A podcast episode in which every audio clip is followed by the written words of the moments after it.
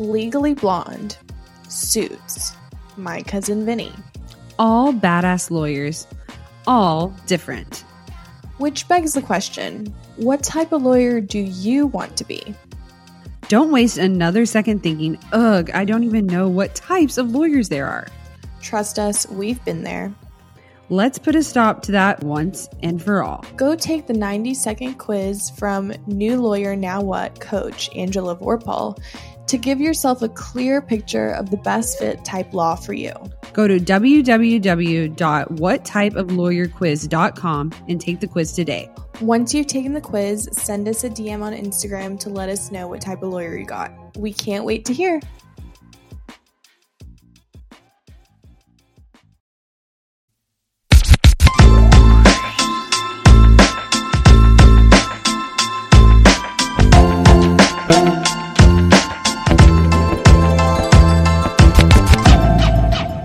Guys, and welcome back to Ladies Who Law School podcast. I'm Haley, And I'm Sam. and this week's episode is sponsored by Barcast Audio. So last week we got the question Do you guys actually use Barcast audio? Because obviously it's a sponsor. And yes, guys, we actually do use Barcast audio. We specifically, so far, have used it for evidence and con law. And now that we're 3Ls, we expect to use all of them because they have the seven MBE subjects in podcast like audio lessons. So, yes, we vouch for it 100%, tried and true. You guys need to try out Barcast Audio. Absolutely. And if you're a zero L, rising one L, about to start your first year of law school, Barcast Audio has just the deal for you. You can get 10% off the entire MBE pack. And you probably ask, why, ladies, do I need this entire MBE pack now?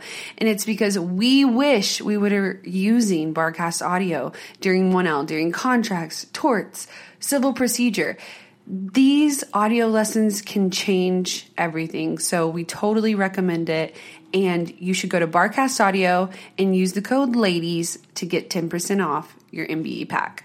All right, guys. This week we had a fellow law blogger, um, and she was great. We bonded over our 1L experiences and talked about her experiences so far in law school, and it was just really interesting, and she's awesome. So we will get into that.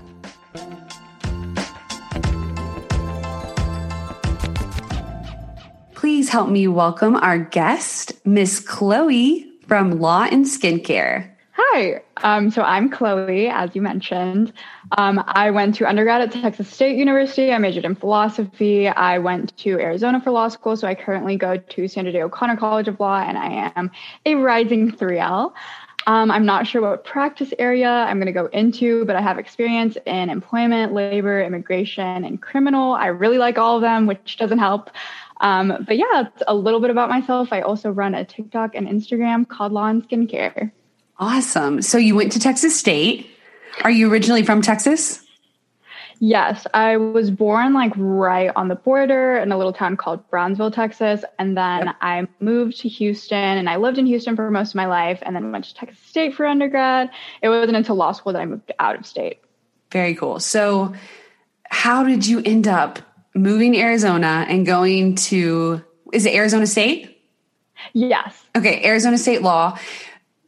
Tell us about that. Tell us about taking the LSAT and moving across the country, basically. Yeah, give us your little background pre law journey story. Okay.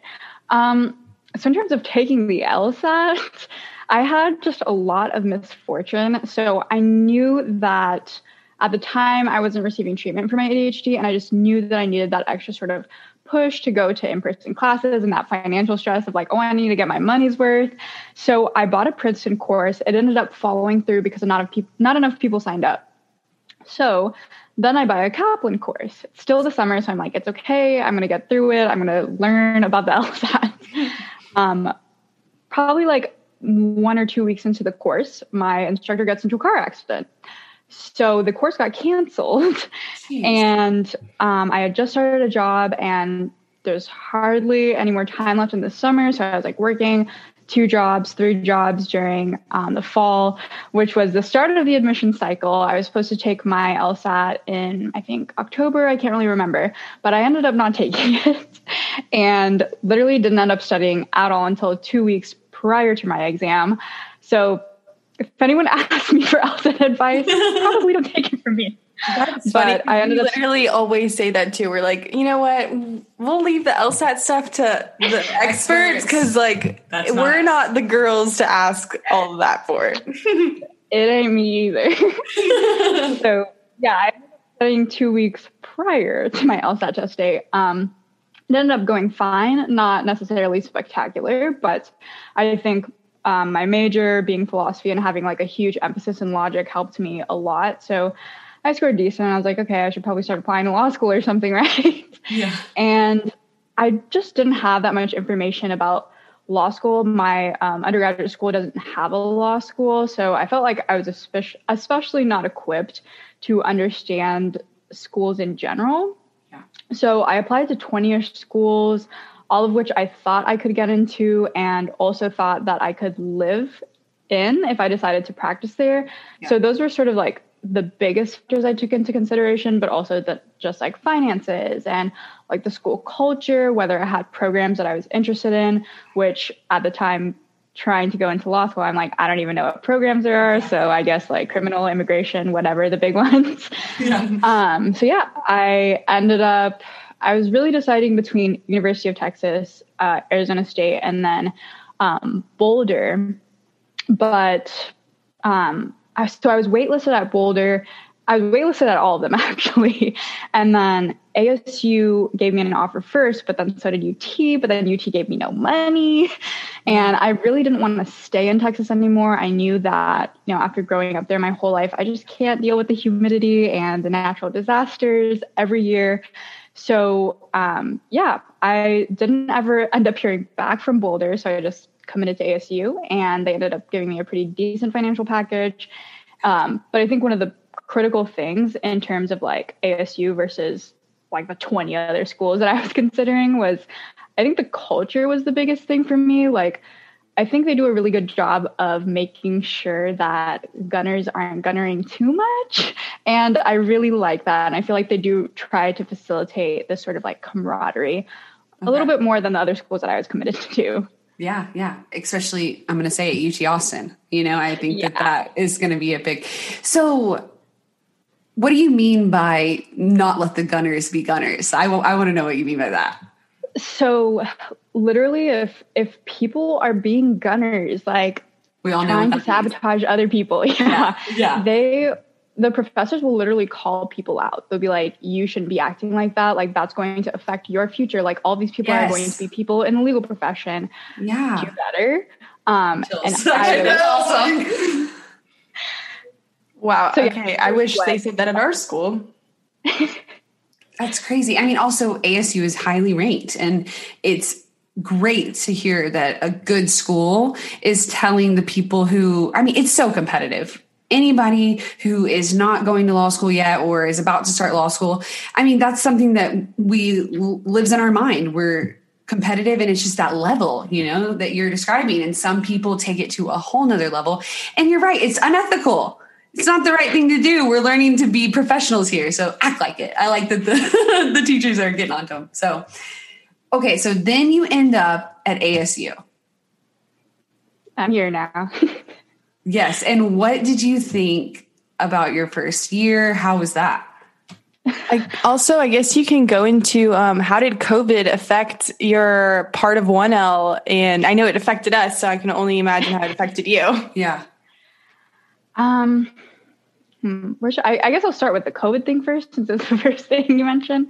Yeah. Um, I think COVID was interesting in a lot of different ways. So, for me, a lot of my professors almost just kind of gave up on teaching once COVID started. So, yeah.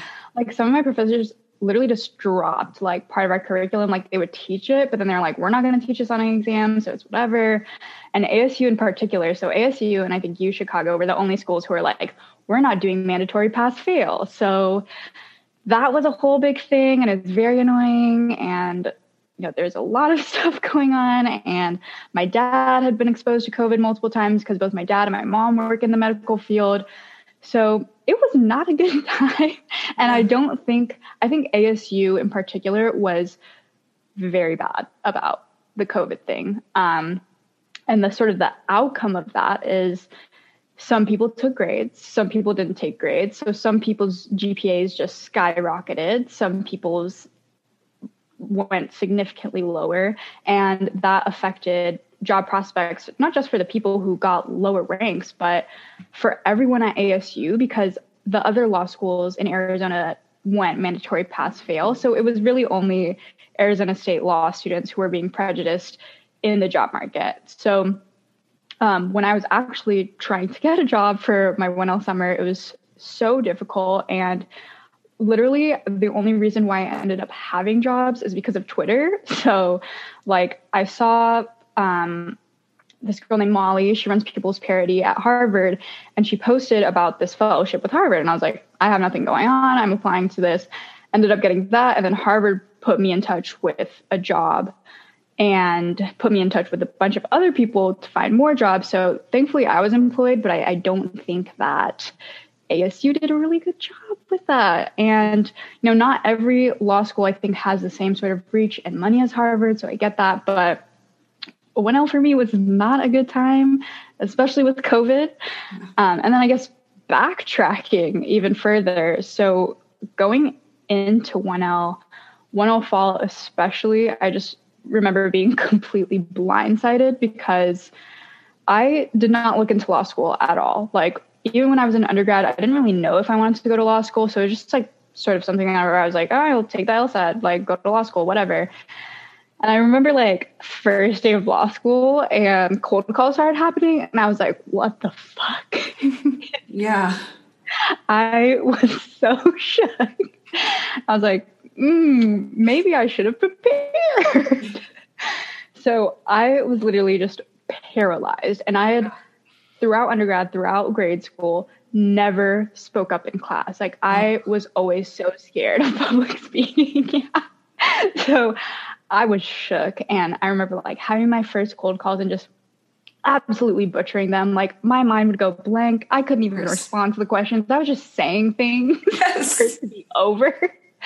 And it was like so difficult because on top of that, it's like you have to do these readings. And at the time, I didn't know what Quimbee was or case brief. So I was just trying to do these readings and I was not getting the right takeaways, but I was trying to memorize all the information. I just didn't know how I was supposed to do law school. And everyone else seemed like they knew. And I didn't want to ask other people because, you know, when I would sometimes be vulnerable other with others, they would just sort of be like, I don't know why you think it's so hard. So it was really difficult and I think isolating for me. Honestly, probably the most depressed I've ever been in an academic semester. Yeah. But I'm past that now.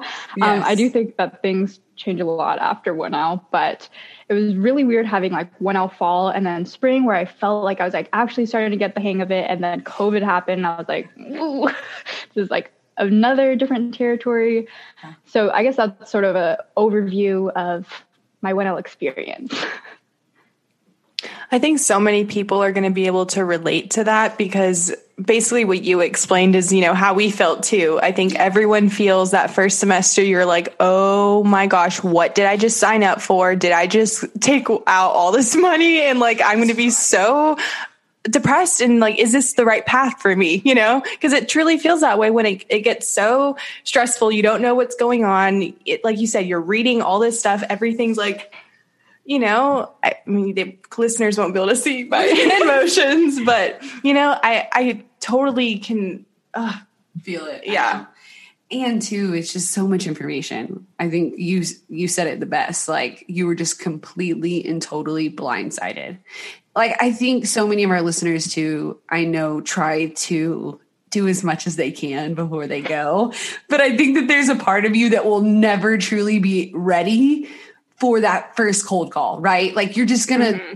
you're just, some people do great, but then also then you're living that hype. Like I got to do great the next time, you know? So yeah. cold calls are like the epitome of law school's like hellacious things that we go through, right? But it's great because I know that both of you guys, right, have like grown so much just because of having to go through that experience, not speaking up in class. And like even me, like there were times I just went to the bathroom and cried after. Like it's just so bad, right? 1L is truly haunting. but with all that being said, so now you said you're rising 3L, correct?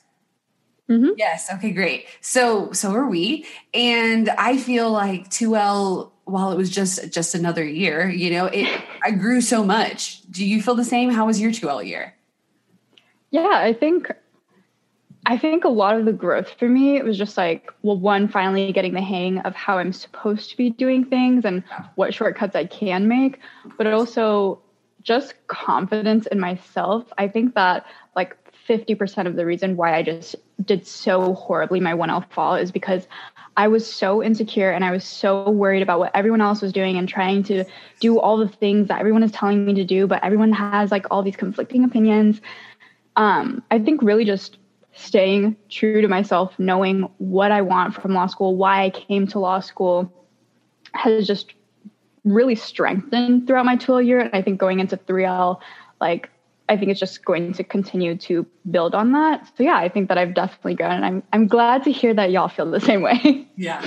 Absolutely. Yeah, I feel like 2L, you know, by 2L, you know what tests are like. You know, it's not like Yeah. scary anymore. I mean, it's still scary, don't get me wrong, mm-hmm. but you know what to expect. And I think knowing what to expect can make you feel much more confident because you know what's coming. Mm-hmm. At least that's what it was like for me. You know, I I just felt like knowing a little bit of Yeah. what was coming was enough to just make me feel a little bit better. Yeah, or how or how to go about it or, you know, it's just every time you take those tests, you learn something more about yourself, I feel like.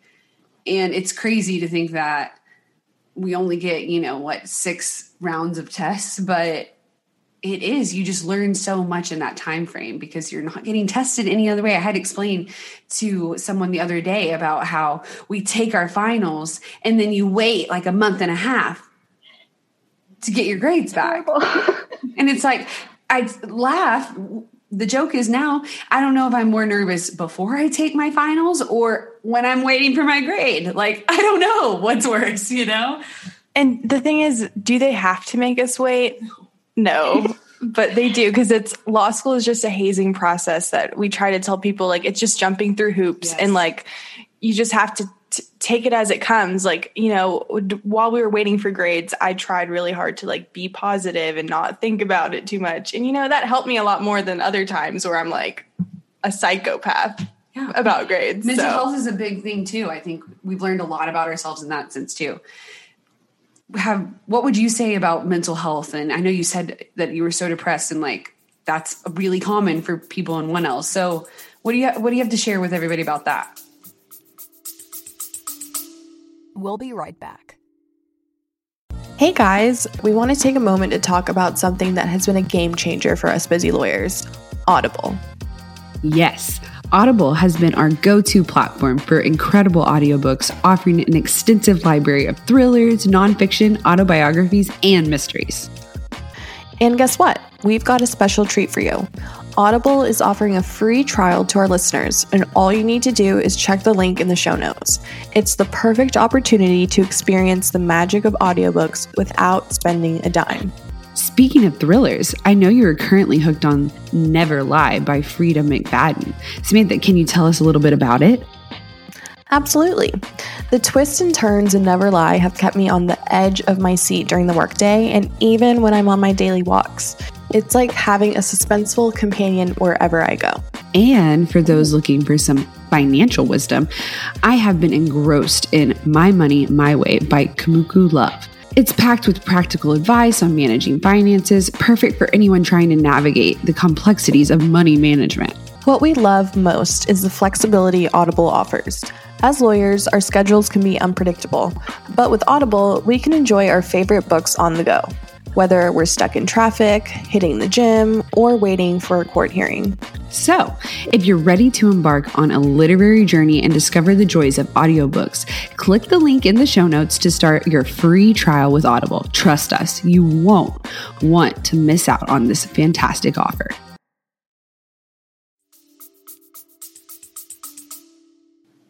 Yeah, um, I think the biggest problem for me is like I hadn't had treatment for a while. So I knew that I had stuff going on, but I just couldn't afford to seek that treatment. And I think one of the positive things about COVID is that it made telehealth so much more accessible. Like for the first time, I was able to go and get an appointment with a psychiatrist and with a therapist, therapist for free, psychiatrist for $30, which was huge in comparison to the lines to go in person. And I remember actually like saving up the money and going to a psychiatrist for the first time in person, having to pay like $300 out of pocket because they were out of network, but they were the only person I could speak to and just them completely ghosting me afterwards too, which is a horrible experience. But um, you know, finally being able to have access to treatment, uh, I think also really impacted my law school experience. And I wish that I think that if I had those resources, I would have accessed them one now. But saying now from experience of actually going through and getting treatment and being on the other side, if you are contemplating it, please just do it. Um, I know that it can be a financial burden, but it is investing in yourself, investing in both your grades and your health and your happiness. Yeah. So the whole shebang. Please just do it. Please just bite the bullet because it is worth it by a million. So, I have some questions about your internships specifically. So, you had an, oh. a fellowship, you said your 1L summer at Harvard, right? So, could you mm-hmm. tell us a little bit more about that and what that looks like? So, uh, my 1L summer, I was a part of Harvard's COVID 19 Summer Institute. And basically, what it was is we were learning um, different critical theories, but particularly through the lens of critical race theory for the most part, and just thinking about the law and the laws that exist and the way that we as advocates should or should not be acting, um, and how critical race theory can sort of inform the way that we advocate for people in the future.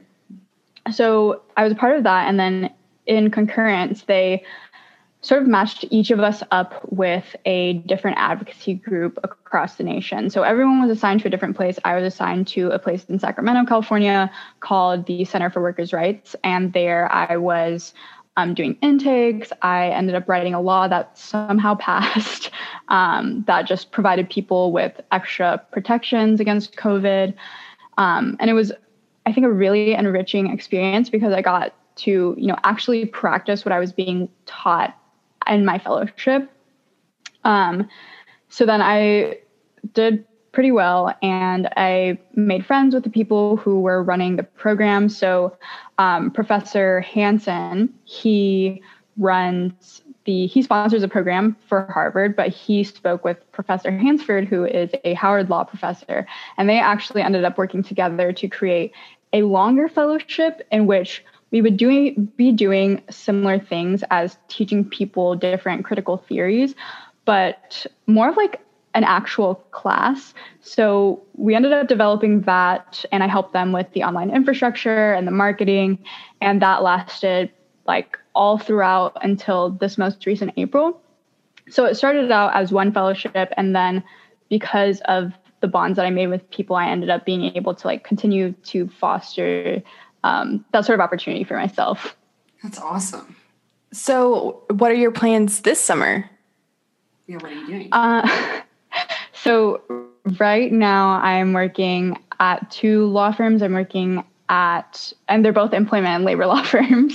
um, but I'm hoping that on the side I can be doing some pro bono stuff. I just haven't had the time, but I'm hoping to just continue doing pro bono stuff that I was doing in the past with immigration firms. Okay, so what were you, okay, in the past immigration firms, pro bono work, tell us about that. Um, so during my 1L summer, I was also just doing pro bono work for Keep Tucson Together. And what I was primarily in charge of was writing humanitarian um, parole requests. So people who had pre-existing conditions that could have seriously been affected by COVID, especially because there was a lack of any protections in uh, the, the detention facilities, I would try to get them out on humanitarian relief because you know they could die in those facilities. So that was what I was doing during my 1L summer when I had the chance. Wow, that's awesome. So it it seems like to me you have a really big heart for nonprofit and humanitarian work as well as you know like you said pro bono that's something that really speaks to you. So and you mentioned that you're working at a labor and employment firm. Two of them that's great. How are you doing that I don't know. I, really I am I'm barely alive every day, but I love that. I love that. I'm doing uh, labor and employment law as well, and I absolutely oh, love nice. it. Yeah. So um, I can definitely see how there is uh, a part of you that wants to, like, you wrote that for the em- employees' rights. Like, that's really awesome. So that was in Sacramento, you said? Mm-hmm. Uh, yeah, I was in Sacramento, California, but it was virtual. Okay, very cool. And what was that organization again? Uh, the Center for Workers' Rights. Centers for Workers' Rights. Very cool. So, with all that being said, what are your plans or what are your thoughts going forward? The infamous question. um, I the problem is I love I love people too much, and I I think as long as I am doing something in a field that is going to be able to help working class people, people who you know are at the forefront of a lot of this oppression, that's good enough for me. so, awesome. sort of a cop out answer, but I think it just encompasses a lot of different types of law that I'm interested in. So, yeah, as long as I'm doing something to help people, that's all that matters. But in the very long run, I do want to do like start focusing more on policy work because I I think that it that and impact litigation are sort of the two ways through the law that you can impact a large amount of people. Sorry, a large amount of people, and I hope that I can start having this more widespread change in a different venue of the law. Absolutely. So tell us a little bit about your blogging and TikTok. I know that your page Law and Skincare, I scrolled quite back because I'm, you know, a stalker. And I see you've been like posting for a long time and then it kind of evolved into law and skincare. So can you tell us a little bit about that? Yeah. Um, so when I was an undergrad, actually, law and skincare was just a skincare page. So I, yeah, I would just post reviews on products that I was using. I had really bad acne just in undergrad. And, you know, as I started gaining, I guess, like popularity in the skincare community, and the more I began educating myself on just capitalism and all sorts of stuff, I was just realizing how I guess consumeristic blogging can be sometimes, especially like skincare stuff. So I had to take a break from it because I felt like it just wasn't in line with, you know, what I wanted to promote. Yeah. So I took a break from blogging and then 1L spring, I think a lot of us were just really isolated from COVID and I just wanted to I was always online and I was like, well, you know, I went into law school and I had this really bad time because I think I didn't have anyone to look up to or to talk to. And I wanted to create that space for other people. So I made a TikTok and somehow people followed me. I'm not sure why people followed me. And I started building this community where I would help um, people who want to go to law school. And I sort of merged that with my pre existing uh, love for skincare. Yeah. But um, now I try to be a little bit more mindful of it. I try not to just promote things or take brand deals just because they're paying me. Like mm. I try to only do things that fall in li- fall in line with my ethics and the way that I want to exist in this world. Yeah. So that's sort of the evolvement of law and skincare. And how do you handle? I mean, I know for us, handling a social media page can be quite stressful when we're in doing law school at the same time. So, how do you handle it all? I think I think probably the same. I can't speak for you, but I think this is probably the same for all of us.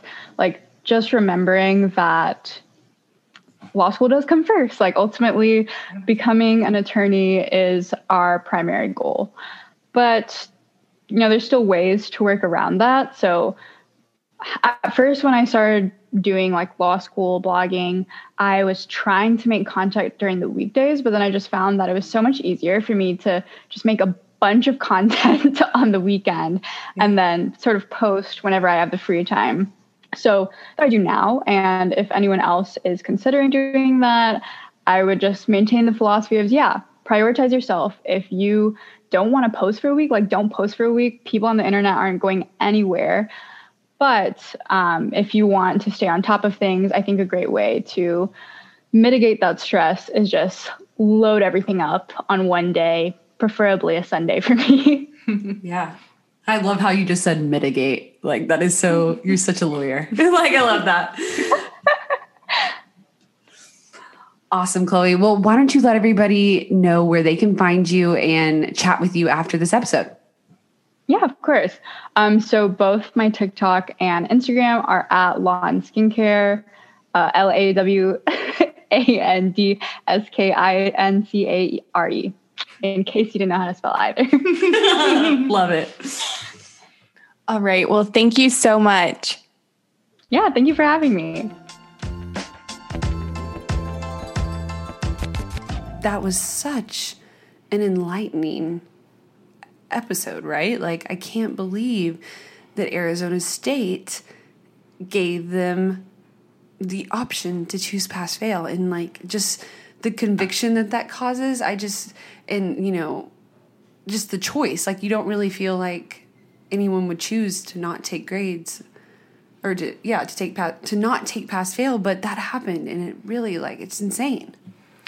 Yeah, you know, I am very happy that OCU let us do just pass fail because I think they would have gotten into a similar situation where people would be questioning, like, uh, what are you guys doing? But, you know, her 1L experience when she was talking about, like, when I got cold called for the first time, and you're just like, what the heck, you know? We all feel that it's normal to feel that way. Of course, though, if you know what you're getting into ahead of time, you can just, you know, mitigate. I like that's like my word lately. Um, and, you know, do things to get prepared. Like get Quimbee, outlines from other people, stuff like that. So you're when you just have the answers in front of you. Yeah, and there's a whole other step of preparing for law school too and she talked about being blindsided and i know that's something i felt and i know samantha felt as well. And even though we had seen legally blonde and we knew to read before the first day of class i don't think there's much that can prepare you for that true first day of law school. You'll be nervous you'll be anxious and even if you're neither of those things and you're super confident it's there's nothing quite like that first time a professor calls your name and you have to speak in front of your new peers that is just frightening. And you know it's a part of it right? It's like you know we talk about hazing in law school right? But that's one of the parts of the hazing process that i think really grows and is good for everyone. And so you know while you might feel blindsided like you're growing and be proud of that. It's really cool just to hear about other people who are, you know, we talked to a Cardozo law student, now an ASU law student, who are all going to be 3Ls at the same time as us. And it's just so cool to really connect with people who we haven't known prior to this experience, of course, but that we're going through the exact same thing at the exact same time as us. And, you know, just really getting to bond over that. So that's what we do this for. We build this community it's so great. I hope you guys know that we love chatting with you guys as much as we hope that you enjoy listening to these episodes. So, yeah. If you want to join the community even more than just listening to the podcast, you can definitely join our Facebook group. That is the place to go if you have any kind of question where you want more than one opinion. Um, honestly, people are going ham in there, so it's great. Absolutely, guys. Also, don't forget to check us out on Facebook and give us a follow. We always have weekly content on there where we talk about different inspirational quotes, different lady lawyers, as well as different books to read and people to follow in this amazing community. So stay tuned on there as well. Yes, and we are planning on giving you guys some like legal movie recommendations and stuff. We're going to take it upon ourselves to watch a lot of this stuff over the summer. Hopefully, fingers crossed. You know, there's a few things that we're gonna have to get like subscriptions for, so we'll let you know how that goes. But there's a few lawyer shows, and like there's one show about a law student, so I really want to watch that one and like do a compare and contrast to real life. You know. Yeah, and just maybe talk about different movies that people are probably watching as it is summer and all of you zero rising one L's are out there like, what do I do with my summer? And you're watching How to Get Away with Murder. and we can talk a little bit about how that is totally not like law school, but it is in some ways. So, all right, guys. Well, we hope you stay safe out there and healthy and that you're having a good summer. And we will talk to you again next week. Stay safe. Bye. Bye.